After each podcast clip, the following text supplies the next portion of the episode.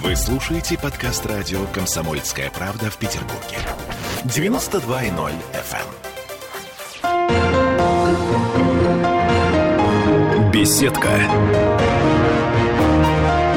На радио «Комсомольская правда». Тема нашей сегодняшней программы – подвиг. Подвиг, который нельзя забыть. Подвиг, который мы знаем из истории о Великой Отечественной войне, подвиг дня сегодняшнего. Подвиг как понятие, и есть ли место подвигу в нашей с вами жизни сегодня. У нас э, в студии председатель Совета общественного объединения «Вечно живые» Федор Олегович Туркин. Здравствуйте, Федор Олегович. Здравствуйте. И э, член Совета этого же самого межрегионального общественного патриотического движения «Вечно живые», вице-президент Федерации космонавтики России Олег Петрович Мухин. Приветствую вас. Здравствуйте. Слушайте, ну, не случайно у нас, на самом деле, в студии э, космонавт, и общественный деятель. Ну, потому что, когда мы говорим слово «подвиг» э, в сегодняшнем нашем э, мировосприятии, что может ассоциироваться со словом «подвиг»? Ну, это первое, что приходит в голову, по большому счету. Да? Э, но, тем не менее, я, с вашего позволения, начну с такого общего вопроса. На ваш взгляд, нужны ли нашему сегодняшнему обществу герои? А можно ли попросить начать вас, наверное, Федор Олегович? Постарайся ответить Нужны? на этот вопрос. Нужны. Зачем? Мирное время. Э, давайте посмотрим на сегодняшнюю ситуацию. Наша страна находится в таком положении, в каком она находится. Что это значит? Есть достаточно серьезное внешнее давление на страну. Значит, мы должны быть готовы справиться с любыми вопросами, которые могут возникнуть. Нам надо поднимать экономику? Надо поднимать экономику. Значит, нужны э, герои в экономике.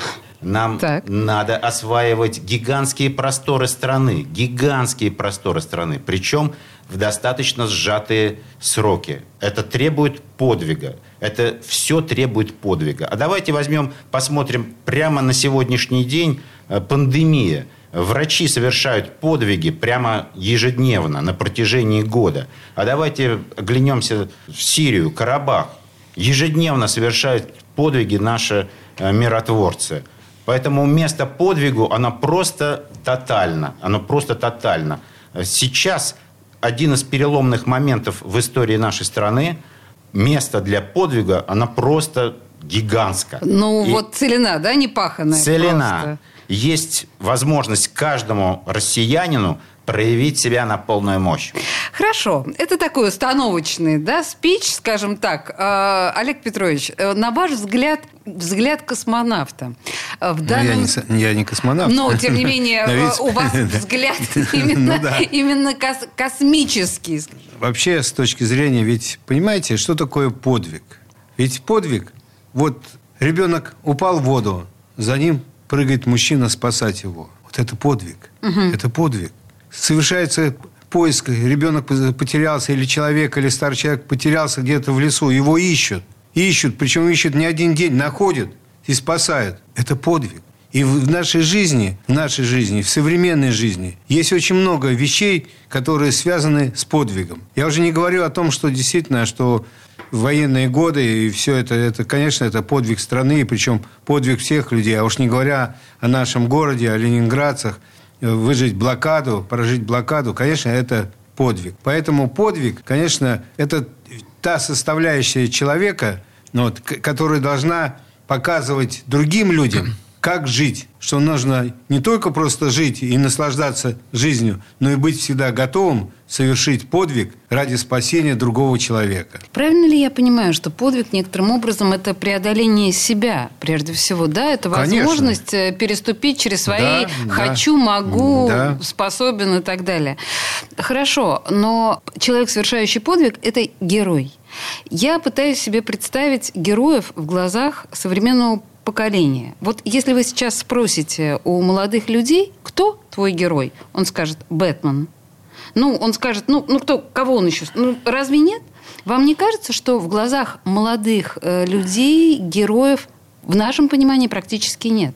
Федор. Да, это большой, очень серьезный вопрос. Надо сказать, что ситуация требует серьезного вмешательства. Да, скажем так, не наши культуры сейчас проникли в души молодых поколений. Естественно, эти культуры э, и своих героев ведут. Эти герои своей жизни по мировоззрению, они во многом антагонистичны э, э, россиянам. Поэтому здесь большая работа. Но надо сказать, что это ведь не только проблема сегодняшнего дня. То же самое было и в Древнем Новгороде Великом. И это было и через 500 лет, и в 18-19 веке, и в 20 веке. То есть эта проблема на самом деле, она есть всегда, и всегда надо с ней работать. Нам есть над чем потрудиться. А, если говорить о, ну, снова возвращаясь к космическому да, взгляду на эту историю, ведь еще 20-30 лет назад космонавт это был человек априори герой. Всегда. Так ли это сейчас? Э, чтобы осуществить полет в космос, это нужно, конечно, быть героем. Поэтому, ну, так уж скажем, не зря же все же космонавт, который отправляется в космос первый раз, он действительно награждается э, звездой героя вот, вот, России. Вот, да. да, награждается, потому что действительно он совершает подвиг. Нужно сказать, что почему? Потому что ведь, э, ну, особенно если говорить в, это, в этот год, приближающее 60-летие полета Юрия Алексеевича Гагарина, который действительно совершил подвиг, подвиг, отправившись в космос. Причем неизведанный полет. Неизвестно, как он закончится, как он будет проходить, но он полетел. Он полетел открыть эру пилотируемой космонавтики человечества. Поэтому здесь вот это состояние, которое есть в современном виде, и особенно говорю, говорим, если мы говорим все же о, о космосе, то, конечно, исследование космоса и космос проникновение в космос, конечно, это героизм. Хорошо, э, да, наверное, это героизм. Но с другой стороны, вот мы только что, да, сейчас говорили об отсутствии полноценных героев для молодого поколения и восприятие идеи космоса у молодого поколения, мне, мне кажется, сейчас тоже нескольким образом изменено. Ну, дело в том, что сейчас вот встречаемся, вот учитывая, что в преддверии этого великолепного дня, 12 апреля, вот, Дня космонавтики, мы встречаемся со многими школами, школьниками, и вот, честно говоря, когда с ними вот начинаешь встречаться, им рассказываешь о всем, они совсем другие, у них загораются глаза. А тем более современная уже э, жизнь, она позволила того, что сейчас уже космо... школьники делают спутники. Больше того, что они делают сами спутники, они запускаются ракетой, а они, ребята, отслеживают на Земле данные, которые заложены, э, они заложили в этот спутник, там измеряют температуру, фотографии и все прочее. Класс. То Класс. есть, поэтому сейчас это состояние, как бы сказать, тоже, э, оно возвращается к тому, вот, то, что было в те годы. И больше того, что нужно сказать, ну, меня часто вот в свое время спрашивали журналисты, а вот, что теперь уже не знают, и даже Гагарина не знают. Ребята, я говорю, ребят, ну это вы сами виноваты, вы ничего не рассказываете. Вы мало рассказываете об этом. Надо больше рассказывать, больше создавать действительно и эфирное время, и на телевидении показывать, и рассказывать об этом. Ну, вот смотрите, в этом смысле, конечно, Федор Олегович это а, совершенно уникальный персонаж, потому что и как раз Федор Олегович отлично известно вот это понятие горящих глаз а, молодого поколения. А, я сейчас говорю, да, господин Туркин, о ваших акциях с ветеранами, когда вы а, даете возможность школьникам послушать а, ветеранов и даете возможность пообщаться. Вот Олег Петрович прямо про то же самое О, говорит, я, да, поскольку да, да. сам непосредственный участник всего этого, а, понимаете? Так Олег Петрович про это и говорит. Да, и вот про загорание глаз. Но тут, естественно, я э, вынуждена задать провокационный вопрос, стесняюсь сказать. Загораются глаза у современных школьников скорее от э, Илона Маска или от Дмитрия Рогозина? Они загораются совсем по другой причине. Так. Они загораются от того, что они то, что становится к ним реальность, понятие то, что такое звездное небо, что такое космос, что такое Луна, Марс, они более становятся им понятно. Это все они ощущают своими руками, встречаясь с представителями и собирая э, своими руками спутник. Ага. И больше того, что они через это понимают, что такое современная космонавтика. Да, мы уже мы привыкли, что вот мы даже уже не замечаем, что какое огромное количество спутников летает над Землей и выполняют огромное количество задач именно для людей для людей. Я уж не говорю про Наш- телевидение. Наш телефон, наше да, вот радио, я, наше телефон, телевидение. телевидение, э, навигатор, все это, земля, наблюдение за полезными ископаемыми, за океаном, за всем. Слушайте, это все наше. Олег Петрович, я, с вашего позволения, вот ровно на этом месте вас прерву. На нас сейчас наступает реклама неумолимо. Две минуты буквально перерыв, и мы вернемся Хорошо. к этому разговору. Беседка. Радио «Комсомольская правда». Вы слушаете подкаст радио «Комсомольская правда» в Петербурге. 92.0 FM. Беседка. На радио «Комсомольская правда». Мы говорим о месте подвига в нашей современной жизни. И в студии радио «Комсомольская правда» у нас сегодня замечательные совершенно гости. Вице-президент Федерации космонавтики России Олег Петрович Мухин и председатель Совета межрегионального общественно-патриотического движения «Вечно живые» э, Федор Олегович Туркин. И мы в предыдущей части э, тормознули, на самом деле, на... Ну, с моей стороны, конечно, это провокация. Мысли о том, современным молодым людям интереснее все-таки Илон Маск или господин Рогозин, который прекрасно поет, пишет стихи, э, создает какие-то сайты, посвященные этому всему, но его деятельности как руководителя Роскосмоса мы знаем значительно меньше. На что и посетовал наш герой господин Мухин. Э, Продолжим? Да, конечно. Безусловно. Дело в том, что... Ну, это...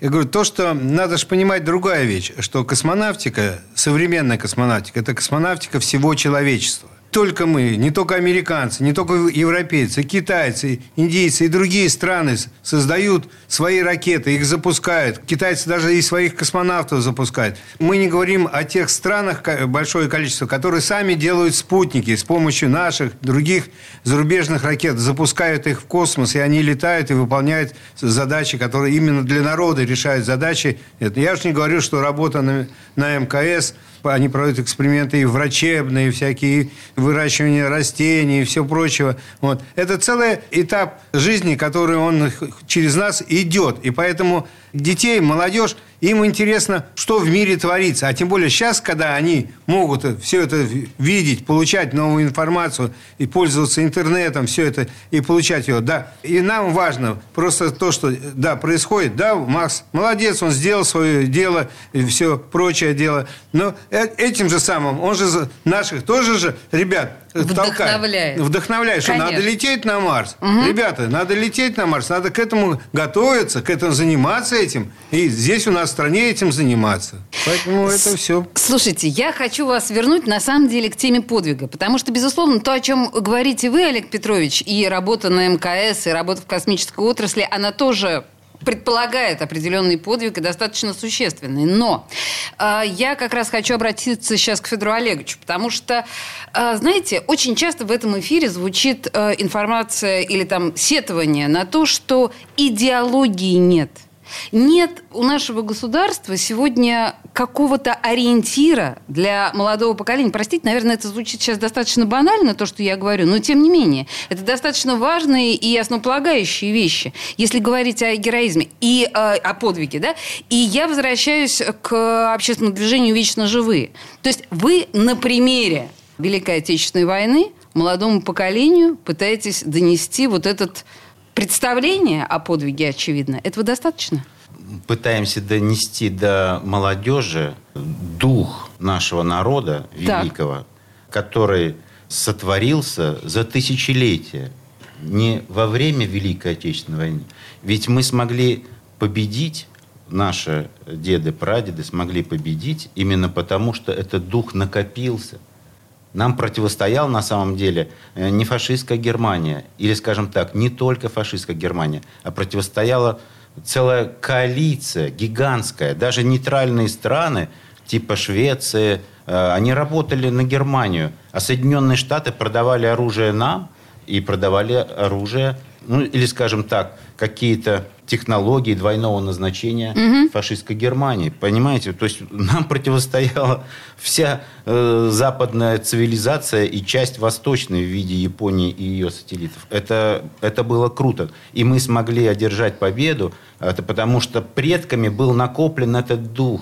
Мы... Именно это помогло. А мы бы сейчас, вот э, этого духа бы нам хватило, нам сегодняшним? Вы знаете, на это может дать ответ только ситуация. Угу. Но вот так получилось, что Советский Союз рухнул без единого выстрела.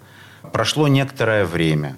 Э, я так предполагаю, что все-таки многие люди старшего и среднего поколения готовы всерьез э, подраться за то, чтобы э, Россия не то чтобы сохранилась, то, чтобы, так сказать, развивалась, процветала, и чтобы наш народ э, великий, могучий, многонациональный, многоконфессиональный, чтобы он, так сказать, э, развивался, шел процветанию и к счастью своему. Вот так, э, собственно говоря, глава движения «Вечно живые» э, Федор Туркин мне ответил на, на, на тему героизма Великой Отечественной войны. То есть а вы, в общем, говорите о народе, а не конкретно о подвиге э, вот этих вот конкретных людей. Но ведь и их же тоже. Если мы сейчас говорим о героизме, подвиге, о воспитании в нас этой способности – к героизму? Э, вы знаете, вот берем просто один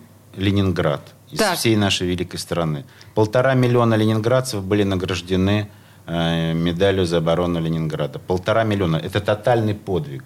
Понимаете, медали просто так не давали. А сколько героев Советского Союза было? И вообще какие подвиги совершались? Берем людей, которые шли на амбразуры дотов, дзотов и тех, кто работал в штабах.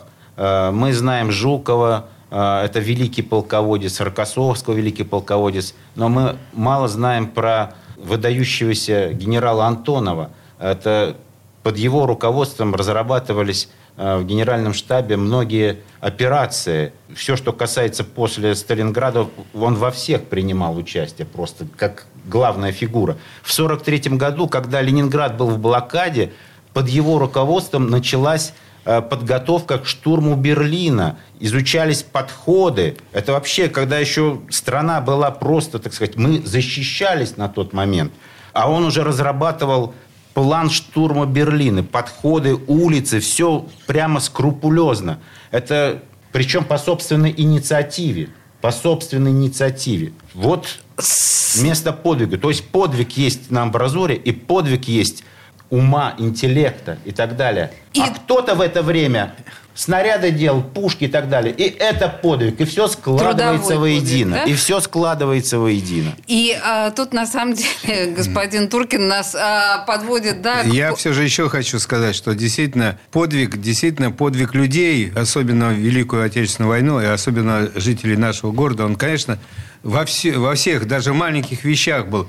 Ну, скажем, даже вот мои родители, моя мама, в 43 году она получает от отца открытку, она хранится у меня с фронта, где он пишет ей, что дали немчуре прикурить, взяли в плен Фельфебеля, вот, но сейчас спокойно. Но самое в серединке приписки. Ничего не делай. Пусть будет и жди меня. Это про меня, который зародился, который и мама 43-й год, да, она вынесла в эту блокаду. Это подвиг, я считаю. Абсолютно. Да, Абсолютно. Она вы, и все это. И я родился 12 января вот, 44 -го года. Маринеско, знаменитый подводник, нес меня из роддома. Ого, ничего вот. себе. Да, потому Прямо что... перед снятием блокады Да, потому что, да, за 15 дней до снятия блокады. Отец как раз был на Волховском фронте, он как раз снимал блокаду. Зимой лодка стояла, они дружили с С-13, все это. И вот он меня нес из роддома. И я хочу сказать, действительно, рассказы, когда вот э,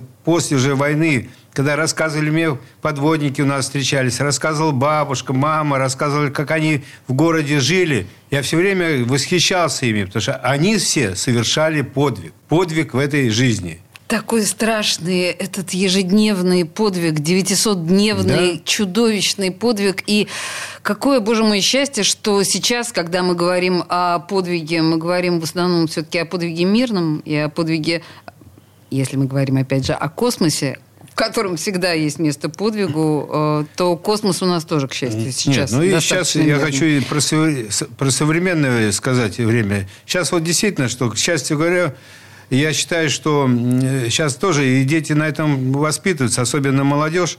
Это вот тоже введение санкций против нашей страны. И оно как раз призывает страну к подвигу, что нужно восстанавливать свою промышленность, всю оборону, сейчас, которая действительно на высоком уровне создается, и, и жить как раз в то, что понимать, что вот тебя, если против твоей страны выступают люди, что нужно поднимать свою страну, ее выше поднимать, совершать подвиг. Это подвиг каждого человека. Подвиг, наш ежедневный подвиг, которого от нас, очевидно, ждет наша страна. В студии радио «Комсомольская правда» были председатели Совета общественного патриотического движения «Вечно живые» Федор Олегович Туркин и вице-президент Федерации космонавтики России Олег Петрович Мухин. Господа, спасибо вам большое за очень интересный и важный разговор. И вам спасибо. Спасибо, что пригласили. Да.